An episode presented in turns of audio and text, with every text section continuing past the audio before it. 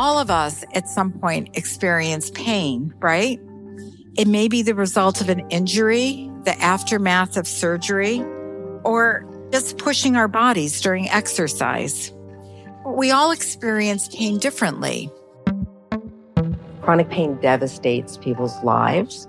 You can't sleep, you can't take care of your family, you can't socialize with friends, and it really curtails your enjoyment of life and leads to really immeasurable suffering. There is a dearth of effective options, particularly for severe pain, and especially since opioids have largely been removed from the table. Imagine it. You can't get up from a chair without feeling excruciating pain. You can't go for a walk. You can't do a number of things that most of us take for granted. Maybe you don't have to imagine it because you're among the 50 million people in the United States who experience pain every day. Will there ever be safe and effective treatments for pain? We explore that question today. I'm Rachel King, and you're listening to I Am Bio.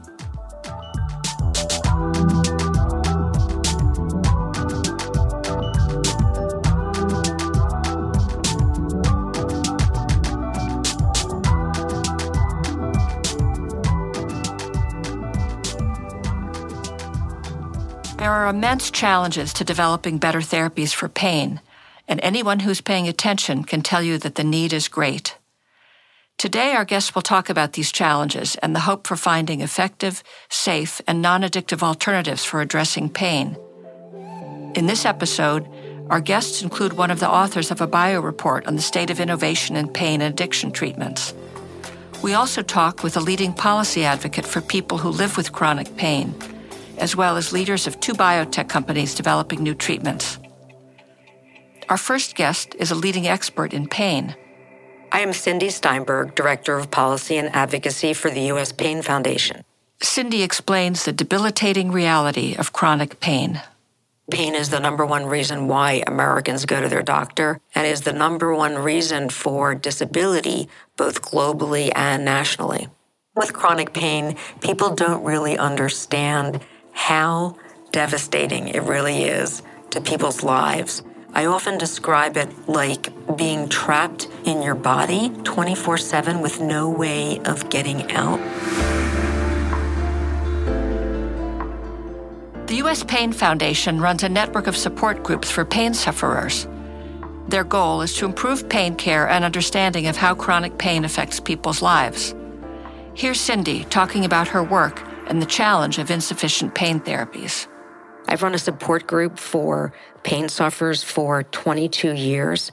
And in those 22 years, so many people have come to my group with common conditions like arthritis or cancer or neuropathy, and then with uncommon conditions that I'd almost never heard of before until I ran my group, like Ehlers-Danlos and Behçet syndrome and Marfan syndrome and trigeminal neuralgia and vulvodynia and many others. And during all this time, for at least the past decade, there have been no new treatments, no new breakthroughs for chronic pain except for one condition, and that is migraine. We question the morality of torturing prisoners, individual prisoners, as well we should, but we allow millions of Americans to live in this kind of relentless torture 24 7. And there needs to be much more done about it because people suffer a great deal and can't find help.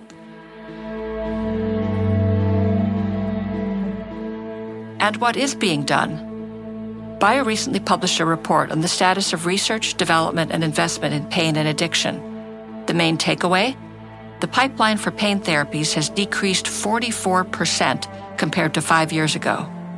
Our next guest explains. I am David Thomas, the Senior Vice President of Research and Analysis at Bio. Dave and his bio colleague, Chad Wessel, co authored this year's report. Bio is publishing its first report that is actually a look back at where we've come in the last five years since our original publication on this topic. So, what we found five years later is that we've had a significant reduction in the number of drug programs that are in the pain clinical pipeline. Back in 2017, we had 220 programs that were in the clinic from phase one all the way to submission to the FDA. Today, we have 124. That is our finding in this report that we have seen a 44% reduction in the total number of programs. So, of those 220 original programs, 77% of those are no longer around. That was the top line finding, which was very startling to us. The report finds that venture capital and R&D are much more heavily invested in other areas such as oncology. Dave continues. You have platforms like CRISPR or other cell therapy strategies and even some of the antibody strategies that are perfect for addressing some of those targets in cancer and rare disease. Pain is not necessarily a genetic disease. There are a couple of rare diseases within pain that are genetic, but by and large, the majority of the population isn't experiencing pain due to some genetic abnormality. And so those other platforms that tend to be very targeted for a genetic mutation, they aren't as useful here in the pain space. So we can't use all of the tools that we have in some of the other biotechnology arenas. One reason pain treatments are more difficult to develop is the size of the affected population. So, to develop a drug for a large population requires larger clinical trials. Therefore, it costs more money than some of the rare disease or some of the oncology indications. Another reason is the amazing complexity of the human brain. For the most part, pain is very difficult because you're targeting the brain. So you have to have a compound typically that will go through the blood brain barrier and that's more amenable to small molecules. And other areas, like in psychiatric disorders, depression, for example, and others, it has been very difficult to develop these drugs. So, we have always been advocates of more brain research. So, early stage research to understand the biochemical basis of pain and to identify new targets that can help to spawn new discoveries for drugs that will be useful in that paradigm. Dave says government policies also play a role. There are also solutions that bio advocates for on the regulatory front, and that is, for example, to have clearer definitions of how to achieve an expedited development pathway through the FDA to help identify new biomarkers that could be used in clinical trials and how to potentially run innovative clinical trial designs and maybe use real world evidence, patient reported outcomes data for those trials. So, those are some of the things that can help on the regulatory front. Unfortunately, government policy is going in the wrong direction. The recently passed Inflation Reduction Act is likely to result in even fewer drug programs for pain.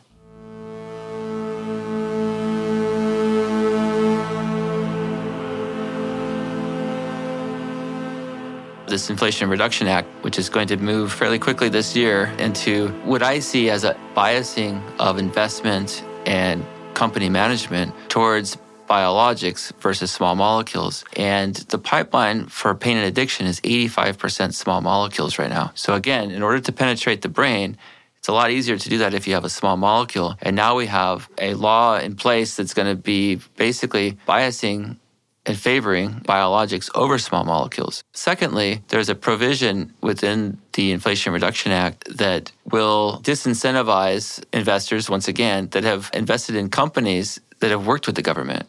So in the Inflation Reduction Act, there is a clause where the government's fair price assessment can be influenced by the fact that a company has actually received funding from the government. So that's a second hurdle that the Inflation Reduction Act has placed on this particular segment of the industry. And then lastly, you have the orphan indication issue where a company that has maybe developed a drug molecule for a rare pain indication, like a small fiber neuropathy, if they wanted to pursue that for another indication within pain, they are going to be disincentivized to do that because they would no longer be exempt from the drug price controls that are going to be implemented by the government. So I think for those three reasons, the Inflation Reduction Act could actually harm the pain and addiction space even further, which already is now showing some of the worst success rates in the entire industry.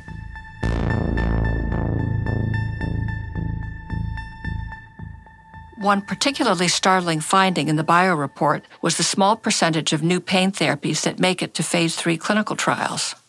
We found that phase three was amazingly low, just well below the averages, where most disease areas have at least a 50 50 chance of a phase three success, oftentimes closer to 66%. In pain, it was 21%. So it's basically one in five molecules that are novel are making it from phase three to FDA filing for marketing approval.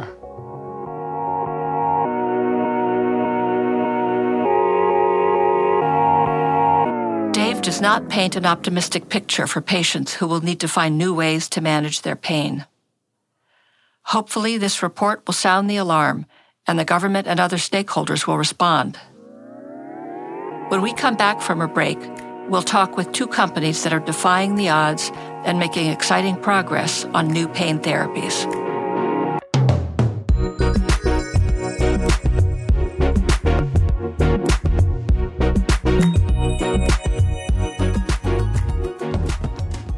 Are you interested in hearing more fascinating stories like this one? Check out bio.news.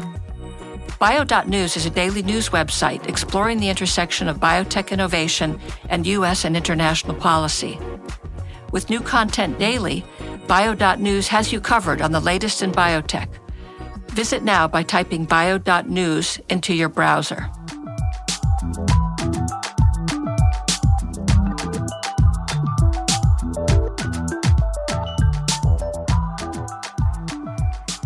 Despite the many challenges we've discussed, we found some pharmaceutical companies that are working on innovative solutions to pain. We talked with two of them. I am Paul Negulescu, Senior Vice President and Disease Area Executive for the Pain Program at Vertex Pharmaceuticals. My name is Hernan Bazan. I'm the CEO and co founder of South Rampart Pharma. I'm also the endowed John Ochsner Professor of Cardiovascular Innovation at Ochsner in New Orleans. In a space where so few companies reach phase three clinical trials, our next guest Paul Negulescu of Vertex describes his company's technology and how it achieved this important milestone. VX548 is a sodium channel inhibitor. It is a selective sodium channel inhibitor and it targets a sodium channel called NAV 1.8, which is present on our sensory nerves and very important in the transmission of pain signals.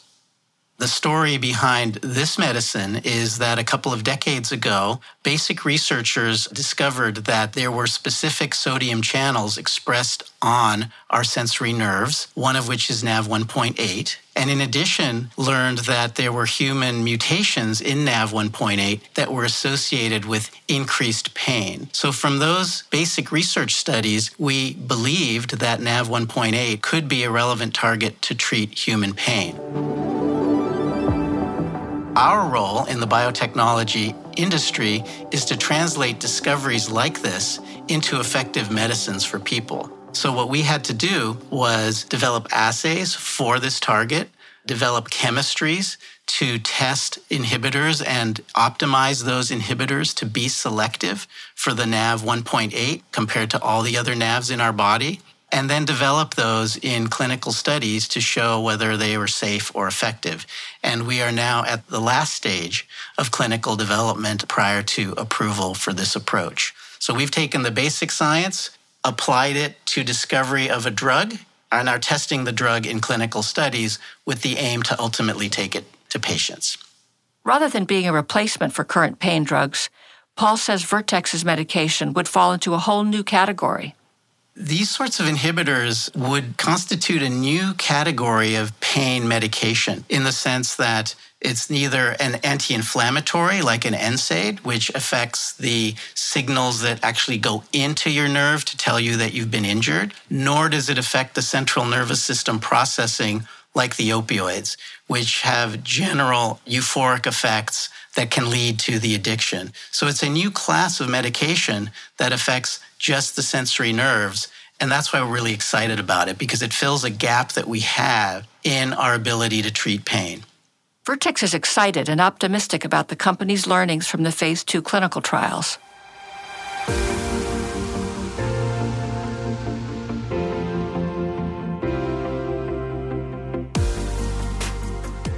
So, the most exciting thing about 548 so far, based on what we've learned in the clinic, is that this molecule has been well tolerated in healthy volunteers and has been effective in treating pain. That is a big deal because a lot of compounds that enter clinical development for pain never get that far. They can show safety issues early on, or they may just not be effective. So we are very excited to be able to take this mechanism and this compound through those two stages. And again, we are in the third stage, the biggest and largest study for this compound so far prior to filing for approval with the FDA. So we're really excited about how far this has gotten. It's the first truly selective sodium channel inhibitor to get this far through the drug development process. And if it continues on the path that it's on, it will be the first selective sodium channel inhibitor to treat pain. The other thing that we're excited about regarding VX548 is that it has been granted breakthrough therapy designation for moderate to severe acute pain. And I think this reflects the FDA's recognition for the potential of this medicine as a significant advance. As Paul indicates, and as BIO's pain and addiction report finds, few pain treatments get that far. In fact, most new pain medicines don't make it past phase one. Paul describes the challenge companies face in developing new pain medicines. It all rolls up to the fact that there's a very high bar for the development of a new pain medicine. So I think it might dissuade many from entering the field because of the high bar. And in the sodium channel field specifically, which has been an active area of research for the last two decades since we learned that these sodium channels specifically associated with the sensory nerves might be good targets is that it's very difficult to find very selective molecules. We have nine sodium channels expressed in our body of this type, and they do all kinds of things to support our body functions, including in the brain, in the heart, all through the body. They have important functions. So, targeting the NAV 1.8, which is specifically expressed on the sensory nerve, and not hitting any of those other channels has been very difficult from a drug discovery perspective. And we've been working on this problem for over 20 years, trying to understand what is unique about the NAV 1.8 channel that we could target so that our drug would act on that channel and not the others. So there's sort of a general high bar in the field for new medicines. You do have the additional consideration that the drug could be taken by many, many people. And we all know that different people metabolize and respond to drugs differently. And so, as part of our safety assessment, as part of our ability to assess the safety and convenience of the medication, we factor that into the design of the drug.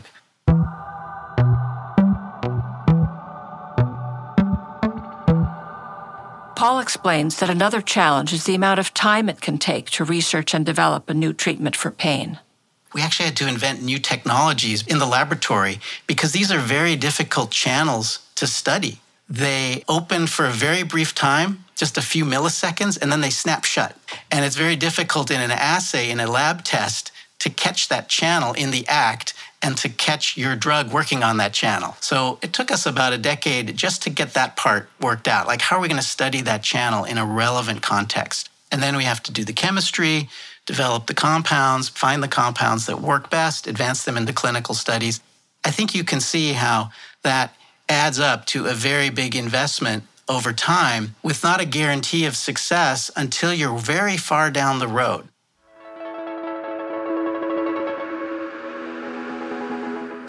We've been working on this challenge for over 20 years at Vertex. And I think what I have really appreciated about working here at Vertex is the chance to work on this type of problem for so long because it is a difficult one, but it's also one worth solving. And many times, I think, in our industry, what happens is people just run out of steam. You just can't work on something long enough to solve the problem. And I hope this is an example of where persistence pays off and very glad to have had the chance to do that at Vertex.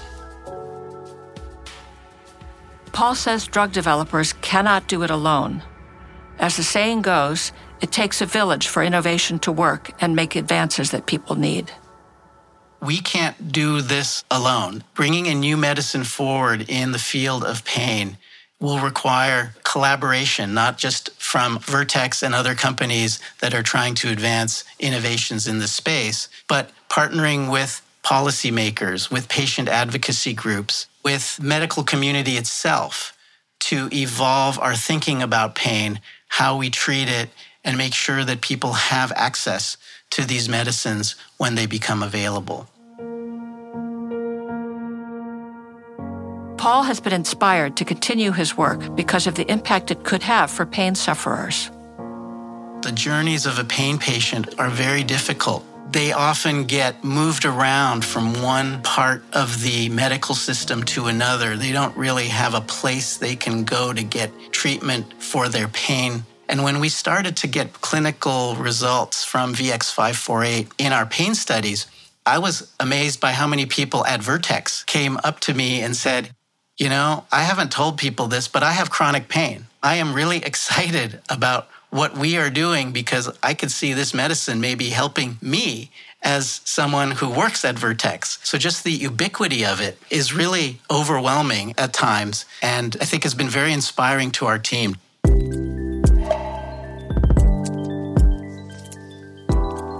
Another company isn't far behind Vertex with a new pain therapy now in phase 1 clinical trials. South Rampart Pharma CEO Hernan Bazan explains how the company's replacement for acetaminophen and ibuprofen could offer patients a pain treatment that is safer than what is currently available. Our lead asset, SRP-001, it works similarly in the brain as acetaminophen, which is Tylenol, yet it lacks the liver toxicity. And we know the two mechanisms of action for how it lacks the liver toxicity that acetaminophen Tylenol has. It is not an NSAID. It is not Advil, ibuprofen. It is not that type of a medicine. And therefore, by not being that type of a drug, it avoids the kidney toxicity that's inherent to Advil, ibuprofen at chronic or high doses. And obviously, the other large differentiator is that it's not an opioid. It's a novel non-opioid, and therefore it lacks abuse potential. Hernan is optimistic that his small molecule alternative will eventually be on the market. He shares what South Rampart has learned from its phase one clinical trial what we know from the way it works and what we've observed in the current phase one human trial is that it gets rapidly absorbed. And this is based on the pharmacokinetics and pharmacodynamics, the PK/PD, how it's absorbed and distributed in the body. And it's rapidly absorbed, and there's a very high peak within an hour. And then it gets distributed in a way that it has a fairly favorable half life for more chronic conditions. So we have a strategy of using an oral formulation that we've developed for an acute pain model, particularly, for example, to test in a future phase two after subjects have wisdom teeth pulled or third molar extractions because that's an acute pain model, as well as for chronic pain because of the long half life.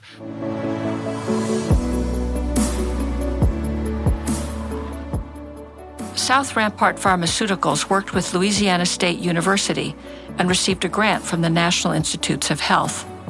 The company's progress demonstrates how collaboration with academia and government can help bring new treatments to market. The NIH grant is absolutely pivotal. So, this is done through the NINDS, the Neurological Disorders and Stroke, and what's called the HEAL program, H E A L, the Helping to End Addiction Long Term. It's a program that the NIH started in 2018. I'm grateful for the program's financial, scientific, and commercialization support. It's not just the funds, it's also, there's a lot of entrepreneurship and commercialization support. And it's really an essential start towards the pain relief innovation. It's interesting, though, the government alone, in my opinion, cannot bear the cost of developing and commercializing innovative pain medicines. And I think overall, progress towards a safer pain treatment will only come from an all hands deck approach from all of these parties the government, the NIH, the academic community, and also strategics and pharmaceutical companies, as well as the finance community. And if they're all committed towards a safer treatment of pain, I think that's the way that novel, promising technologies can move forward. We need more breakthroughs in the pain pipeline. BIO's report shows that investment in pain and addiction remains disproportionate to the gravity of the societal problem. With continued commitment by researchers, advocates, and drug developers like our guests, we can develop the new therapies that patients desperately need. I want to thank Cindy, Dave, Paul, and Hernan for talking about the challenges of treating pain and the exciting potential of new developments. And thanks to all of you for tuning in. Make sure to subscribe, rate, and or review this podcast and follow us on Twitter, Facebook, and LinkedIn at I Am Biotech. And subscribe to Good Day Bio at bio.org slash good day. This episode was developed by executive producer Teresa Brady and producers Lynn Finnerty and Rob Gutnikoff. It was engineered and mixed by Jay Goodman with theme music created by Luke Smith and Sam Brady.